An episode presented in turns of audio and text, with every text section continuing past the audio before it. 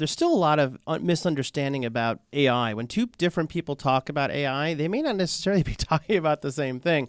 And that's why we've started spending more time on what we call the seven patterns of AI uh, which are the, the things that people are trying to do with AI systems. And those are conversational systems like chatbots and voice assistants, recognition systems, as we may be familiar with, like with image recognition and, and all the other forms of unstructured data recognition, patterns and anomalies. So that's a whole other thing for detecting patterns or detecting anomalies to patterns. Then there's predictive analytics, which is machines trying to help us make better decisions and spot those trends.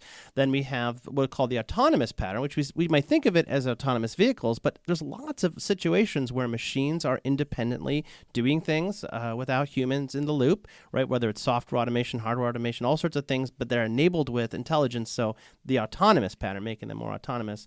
Then we have what's called goal hyper personalization, which is the ability for systems to find and, and build things in for individual people, build the profile of the individual, which is definitely in medicine the whole idea of personalized medicine uh, uh, builds from this idea of that hyper personalized profile. And then finally, goal driven systems. We might think of it as machines that can play games, but it's basically machines that can find the optimal scenario uh, for, for something.